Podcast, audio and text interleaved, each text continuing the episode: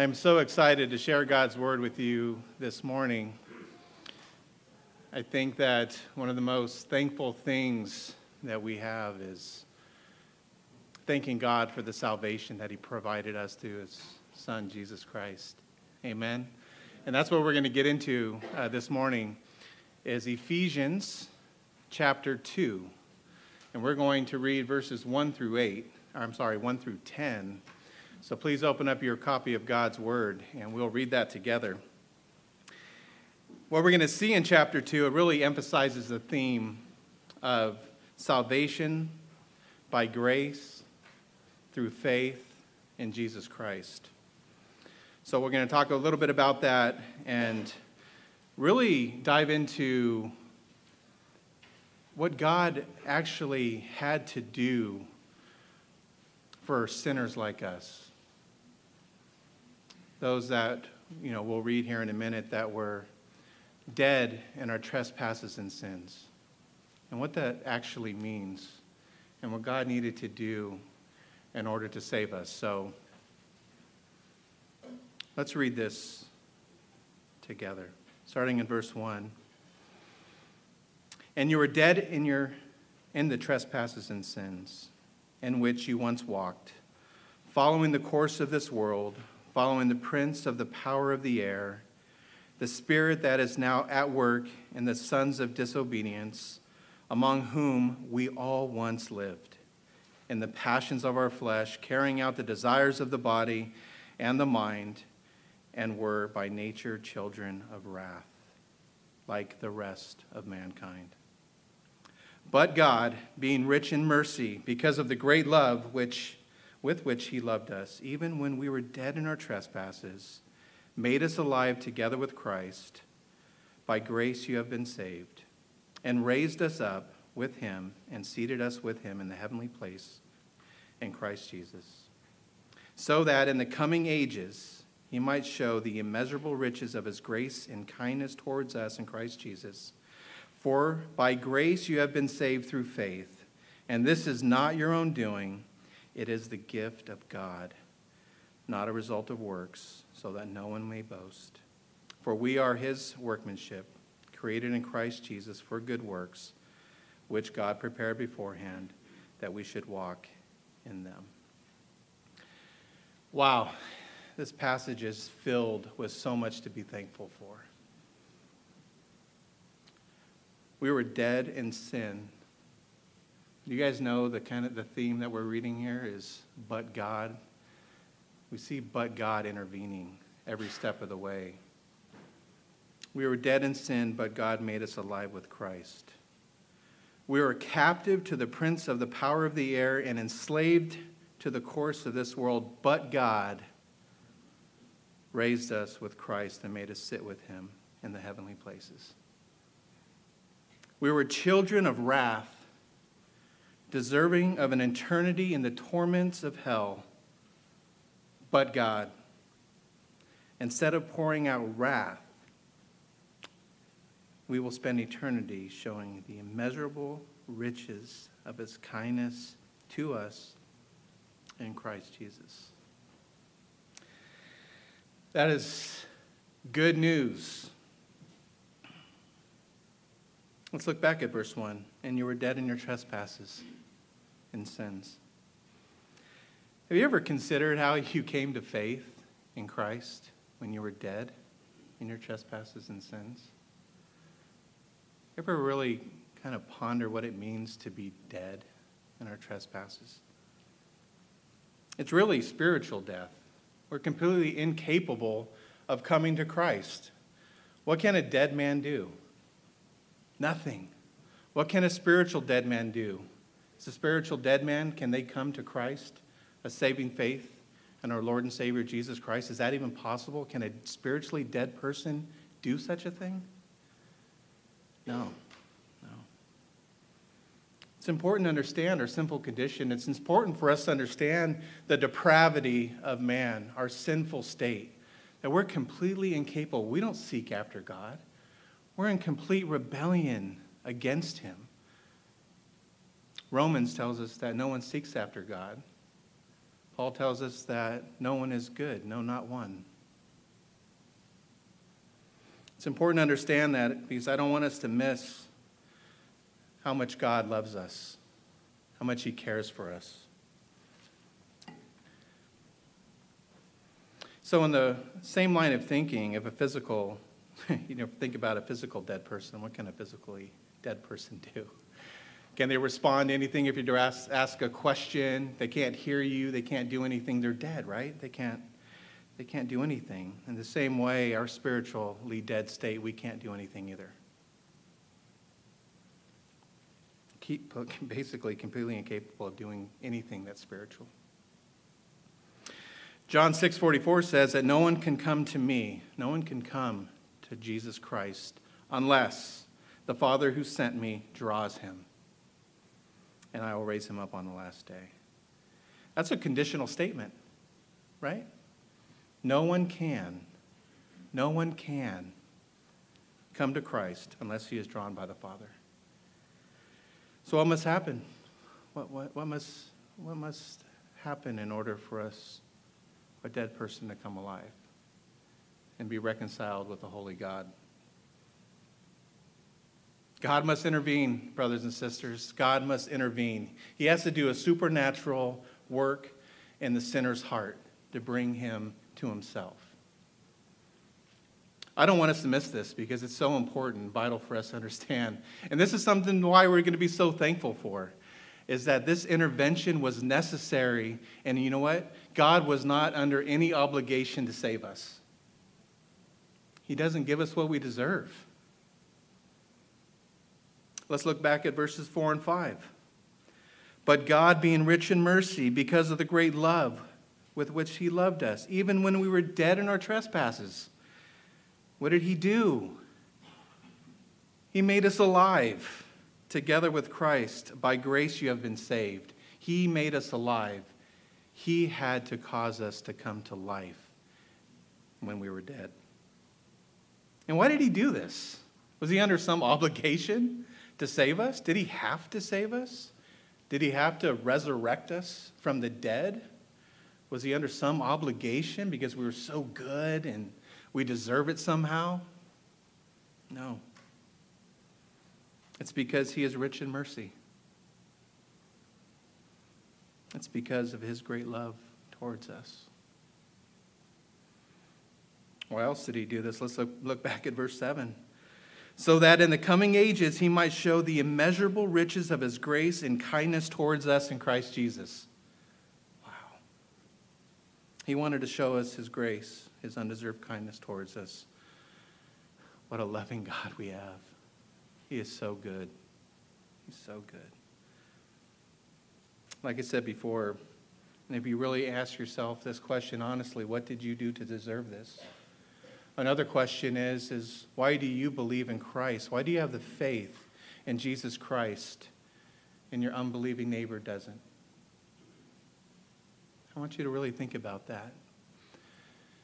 It's not because you have less pride than your neighbor.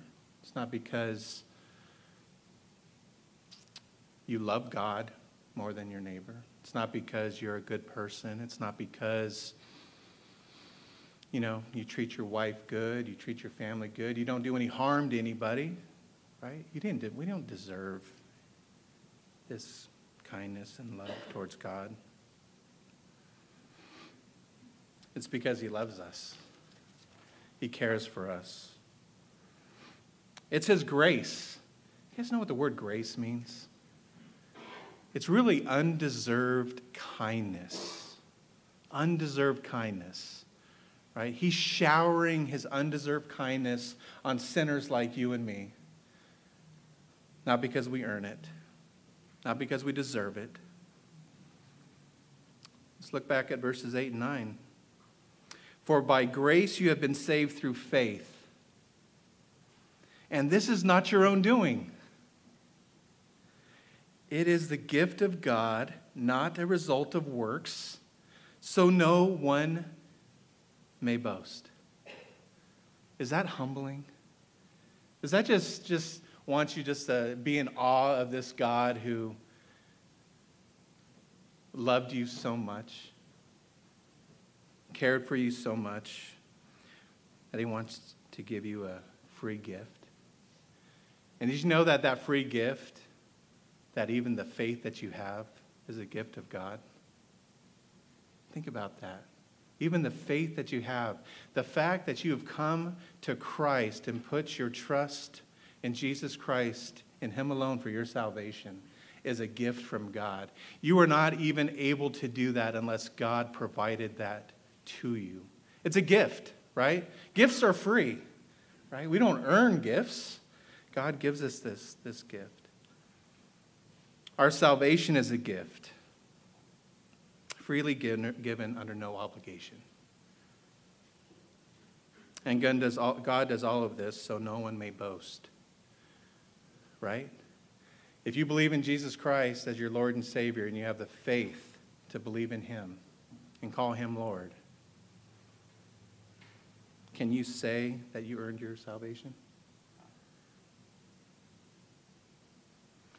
No one can say that they're in their salvation, right? Because the next verse talks about not a result of works. So it's not even what you do, right? So it's nothing. You have nothing to offer God. We have nothing to bring to the table except faith in Jesus Christ and Him alone for our salvation. Amen? That is such good news, and that's something that we all have to be so thankful for.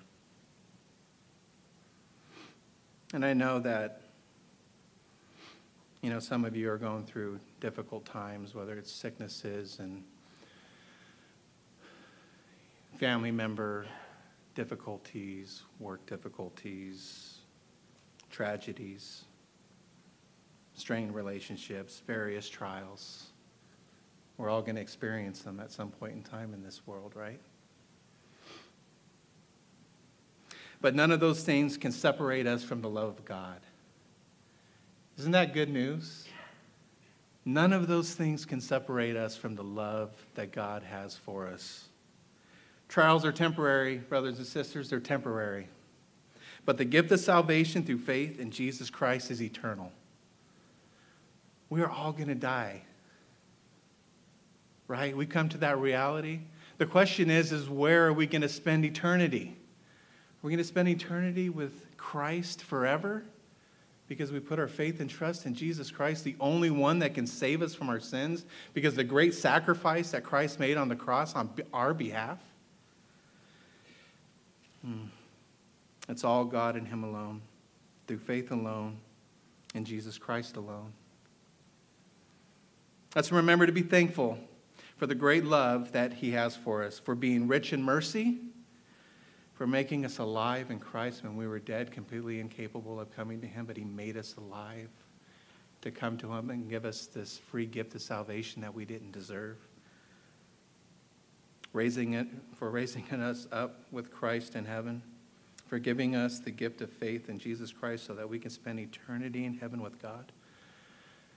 Is that good news? Is that so much to be thankful for?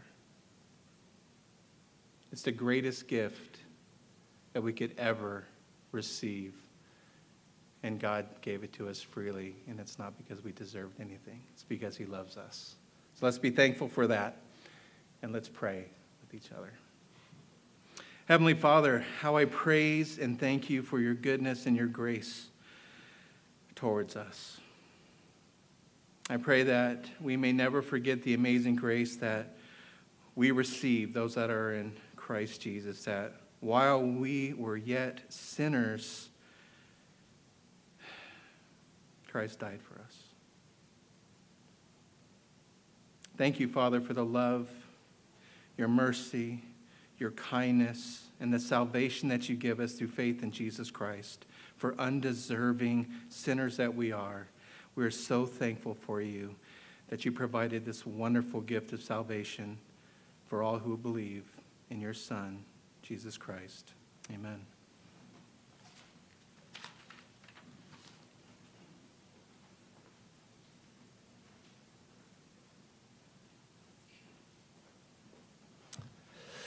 All right. Well, like Aaron, too, I'm excited to do this devotion with you guys and bring you God's Word.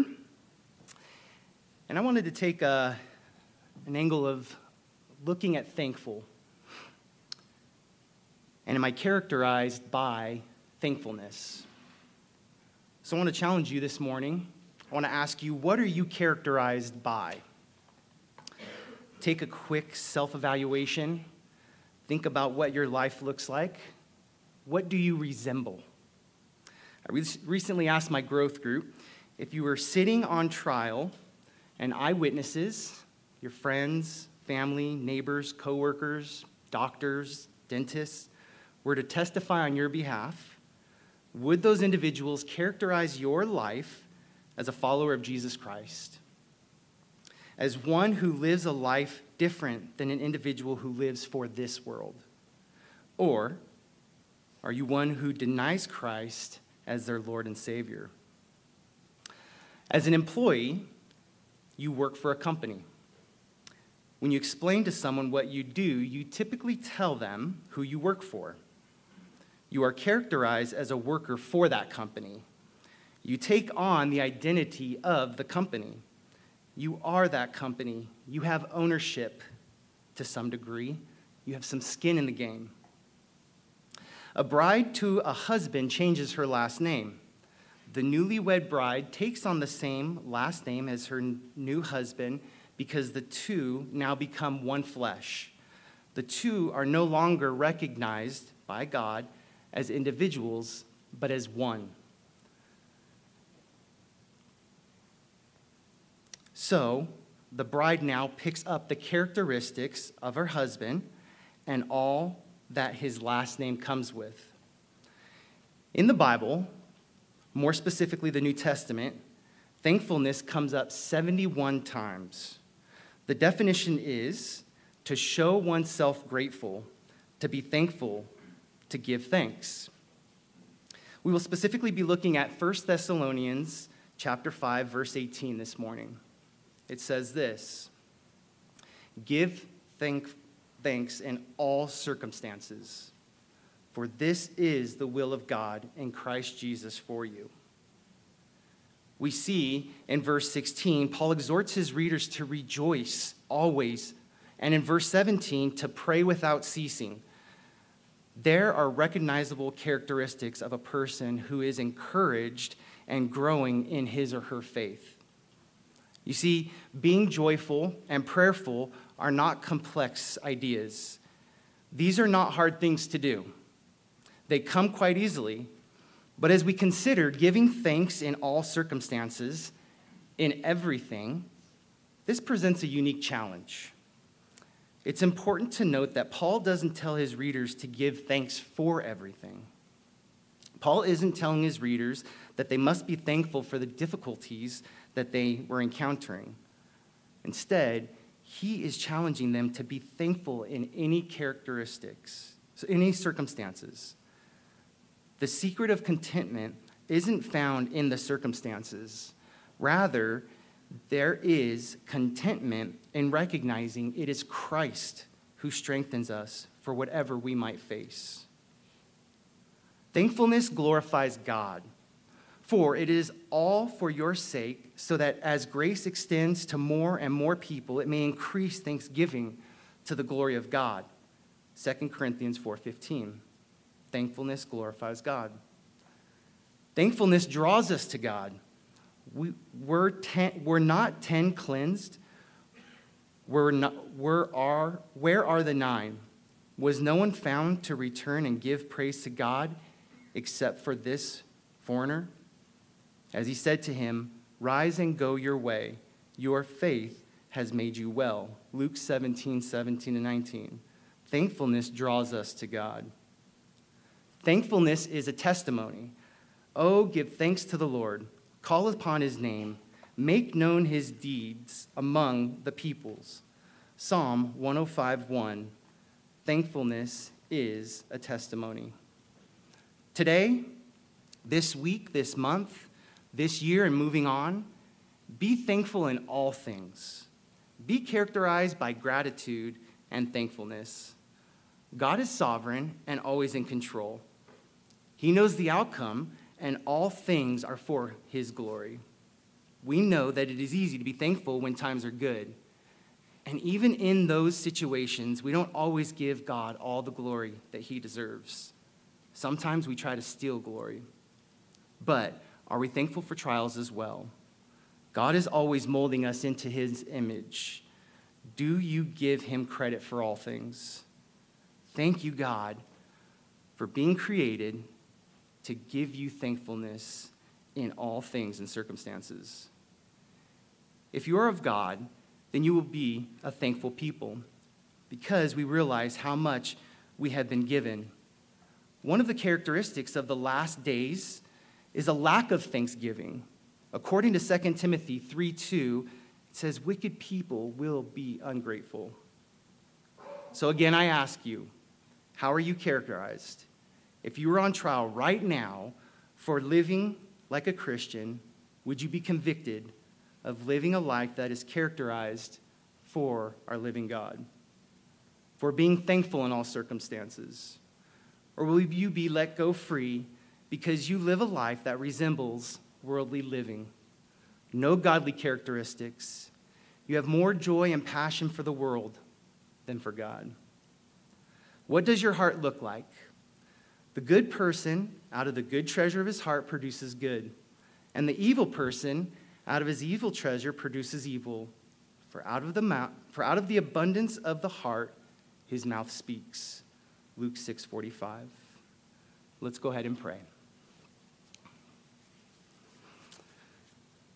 Our Heavenly Father, Lord, we see in Psalm 30, it gives praise to you, God, for your deliverance. David writes, I will exalt you, O Lord, for you lifted me out of the depths and did not let my enemies gloat over me. O Lord, my God, I called to you for help and you healed me. O Lord, you brought me up from the grave. You spared me from going down into the pit. You turned my wailing into dancing. You removed my sackcloth and clothed me with joy that my heart may sing for you and not be silent. O Lord my God, I will give you thanks forever. David gives thanks to you, God, following an obviously difficult circumstance. This psalm of thanksgiving not only praises you, God, in the moment, but remembers past faithfulness. It is a statement of your character, which is so wonderful that praise is the only appropriate response.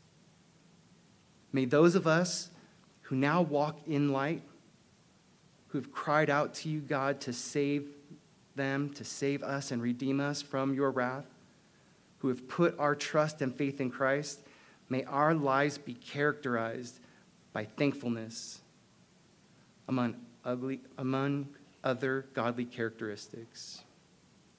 We love you, we praise you, and we give you all glory. We pray all this in Christ's name. Amen.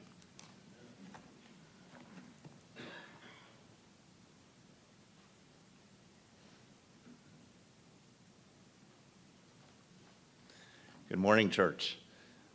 It is good to be here today for sure to give thanks to our God for the great salvation that we have. Would you turn with me to uh, Colossians chapter 1 in your copy of God's Word? You know, perhaps there's people in our lives that um, we don't know that well. And, uh, and our prayers reflect that, that we don't know them that well. And there are people I know I pray for that I don't know that well. And my prayers for them could often be called generic. And uh, I might say, you know, I pray that they have a blessed day. I, I thank God for them. And is it not true when we don't know those we petitioned for, we tend to pray in vagueness? Well, in Colossians 1, the Apostle Paul writes this, starting in verse 3 We always thank God, the Father of our Lord Jesus Christ, when we pray for you. We are called to be thankful to God in our prayers for others. So the question before us today is this what will give my prayers of thanksgiving for another Christian more detail? How can I pray more intelligently for another? How am I able to provide more substance for others when praying to our Heavenly Father? Well, we can ask Him what to pray for. We can get to know them. We can spend time with them. All this may provide context for our prayers for them. And our prayers perhaps are Well, maybe not so generic then. Well, Paul lets us know that we don't need to pray in vagueness and, gen- and generically. We can and we should offer prayers of thanksgiving with details. Yet here's our challenge today our prayers become more purposeful and more meaningful as we get to know the God that we are praying to and not so much the people we're praying for. It is then we can add depth in our prayers of thanksgiving. Our prayers then are done with substance because we are more familiar with, that is, we know our God. The Apostle Paul provides us with this substance. So, what should we be thankful to God for in our prayers? Follow along in verses 12 through, uh, 12 through 14 of Colossians chapter 1. Paul the Apostle says, Giving thanks to the Father who has qualified you to share in the inheritance of the saints in light.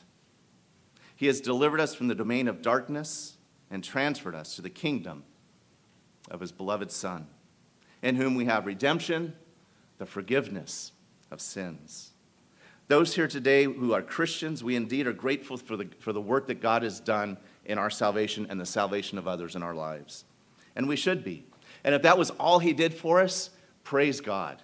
If salvation was all He gave us, what more could we ask for?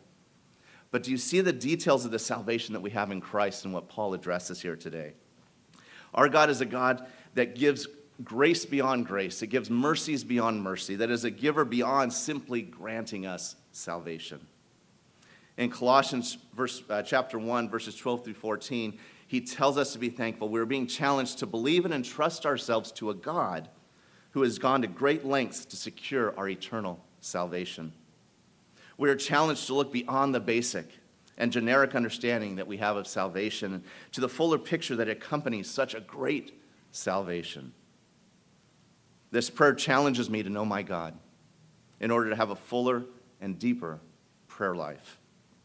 So consider with me some of the details of the depths of the salvation that God provides through Jesus Christ. Looking at verse 12. Giving thanks to the Father who has qualified you to share in the inheritance of the saints in light. In our salvation, thankfulness to our Heavenly Father, we've been given an inheritance that all Christians share. And know this you are qualified to share in that inheritance. You are fit for heaven. And that fitness, that qualification, comes from Christ Himself. You don't deserve, our, you don't deserve your salvation. We didn't do anything to merit it. We're not of any position in this life to demand it. He made Christ to be sin who knew no sin, so that in Christ we might become the righteousness of God. May our prayers reflect our thankfulness, in that it is in God who has qualified us in the inheritance of the saints. Verse 13, He has delivered us from the domain of darkness Aaron shared, touched on this. Prior to our salvation, we lived as we wanted to. And we didn't even realize we were groping about in the darkness. This darkness in which we, in, in which we once lived, it provided not only the ultimate outcome of death, but also a life led was a life of death itself. We were dead in our trespasses when God delivered us from the domain of darkness. May our prayers reflect our thankfulness in that it is God who has delivered those who were once his enemy and dead in their sins. Verse 13 also tells us he has transferred us to the kingdom of his beloved Son. In this great salvation we've been given, God did not simply save us from the domain of darkness and, and, and, and, and just expected us to wander aimlessly, but he has transferred us to his kingdom. God has taken that which was dead and made it alive. As citizens of a heavenly kingdom, may we live out our salvation rightly before others. For he has delivered us from this present evil age. May our prayers reflect our thankfulness in that it is God who has transferred us and made us alive to his kingdom, to the kingdom of his beloved Son. And then if you look at verse 14, it is in his Son in whom we have redemption.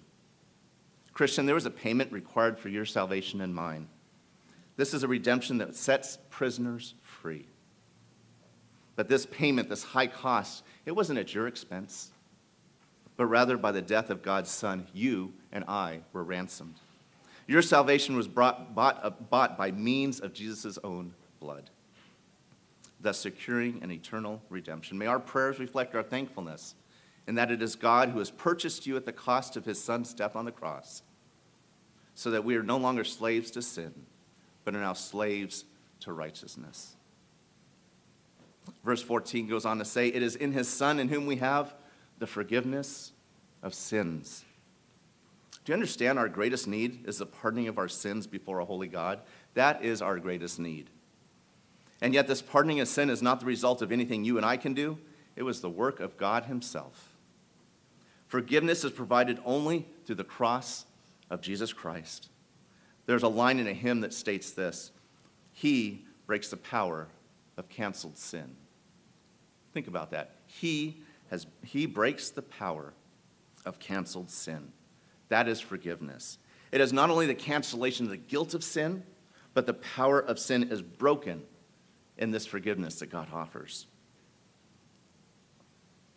Leave this time in Colossians 1 with this. Know not only that you are saved, but know and be thankful for our God who is and has done so much within your salvation. And not only your salvation, but the salvation of others around you. Stand in awe of your God and the great salvation he has granted you. May our prayers be altered. May our petitions for other Christians be amended because you and I have come to this truth. We have a Heavenly Father who is deep and wide in the salvation he provides in and through his beloved Son, Jesus Christ. Let's pray. And Heavenly Father, we do. We thank you so much for the salvation that you have provided, not only for us as individuals, but the Christians you have put into our lives. Lord, may we be more diligent and more disciplined to, to get to know you more. And in turn, our prayers will reflect our deeper love for you. Thank you for this great, great, great salvation that you have given, that you have provided for, that you have initiated, that you have secured by the finished work of your beloved Son on the cross. He died a death he did not deserve so that we might live together with him and you for all eternity. Thanks be to God. In Jesus' name, amen.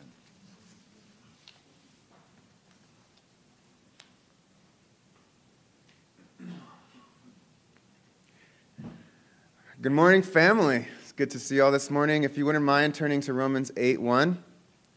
Uh, I have a few minutes to share one of the many reasons that I'm thankful to God uh, for this year. And I just pray that it's an encouragement to you. So, Romans chapter 8, verse 1 reads There is therefore now no condemnation for those who are in Christ Jesus. And those words were penned by Paul. And if there was anyone who ever had reason for confidence in the flesh, it was Paul. Circumcised on the eighth day of the people of Israel, of the tribe of Benjamin, a Hebrew of Hebrews, as to the law, a Pharisee, as to zeal, a persecutor of the church, as to righteousness under the law, blameless. This is who Paul was before coming to Christ, and he excelled further and much more beyond than any of his brothers. And one might even argue that if there was anyone who ever had confidence or reason to have confidence in the Spirit, it was Paul. He was saved through a unique, miraculous encounter with the Lord Jesus Christ himself. He was made the apostle to the Gentiles, and he wrote almost half the entire New Testament. He possessed a giant intellect, and he was trained in the Jewish faith he was brought up in Greek culture and he knew Roman ways. Paul had all of the credentials. Paul was the man in the New Testament. There was Jesus, and then there was Paul. And if there was anyone we might be tempted to think got Christianity right, it would be Paul. Yet, let's see what Paul wrote just a few sentences before our verse here in Romans 8. If you look back at Romans 7, verses 21 through 25. This same Paul, who was all of these things, who was this great man of God, this is what he wrote. So I find it to be a law that when I want to do right, evil lies close at hand. For I delight in the law of God in my inner being, but I see in my members a law, another law, waging war against the law of my mind, and making me captive to the law of sin that dwells in my members. Wretched man that I am. Who will deliver me from this body of death? Thanks be to God, Jesus, through Jesus Christ our Lord. So then, I myself serve the law of God with my mind, but with my flesh I serve the law of sin.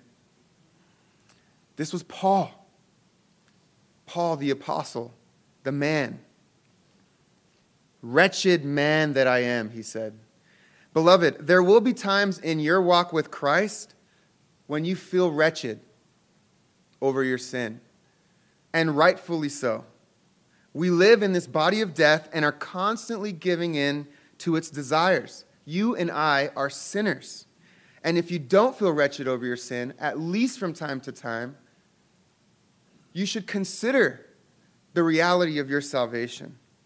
There must be a war waging inside the Christian because you are spirit and flesh.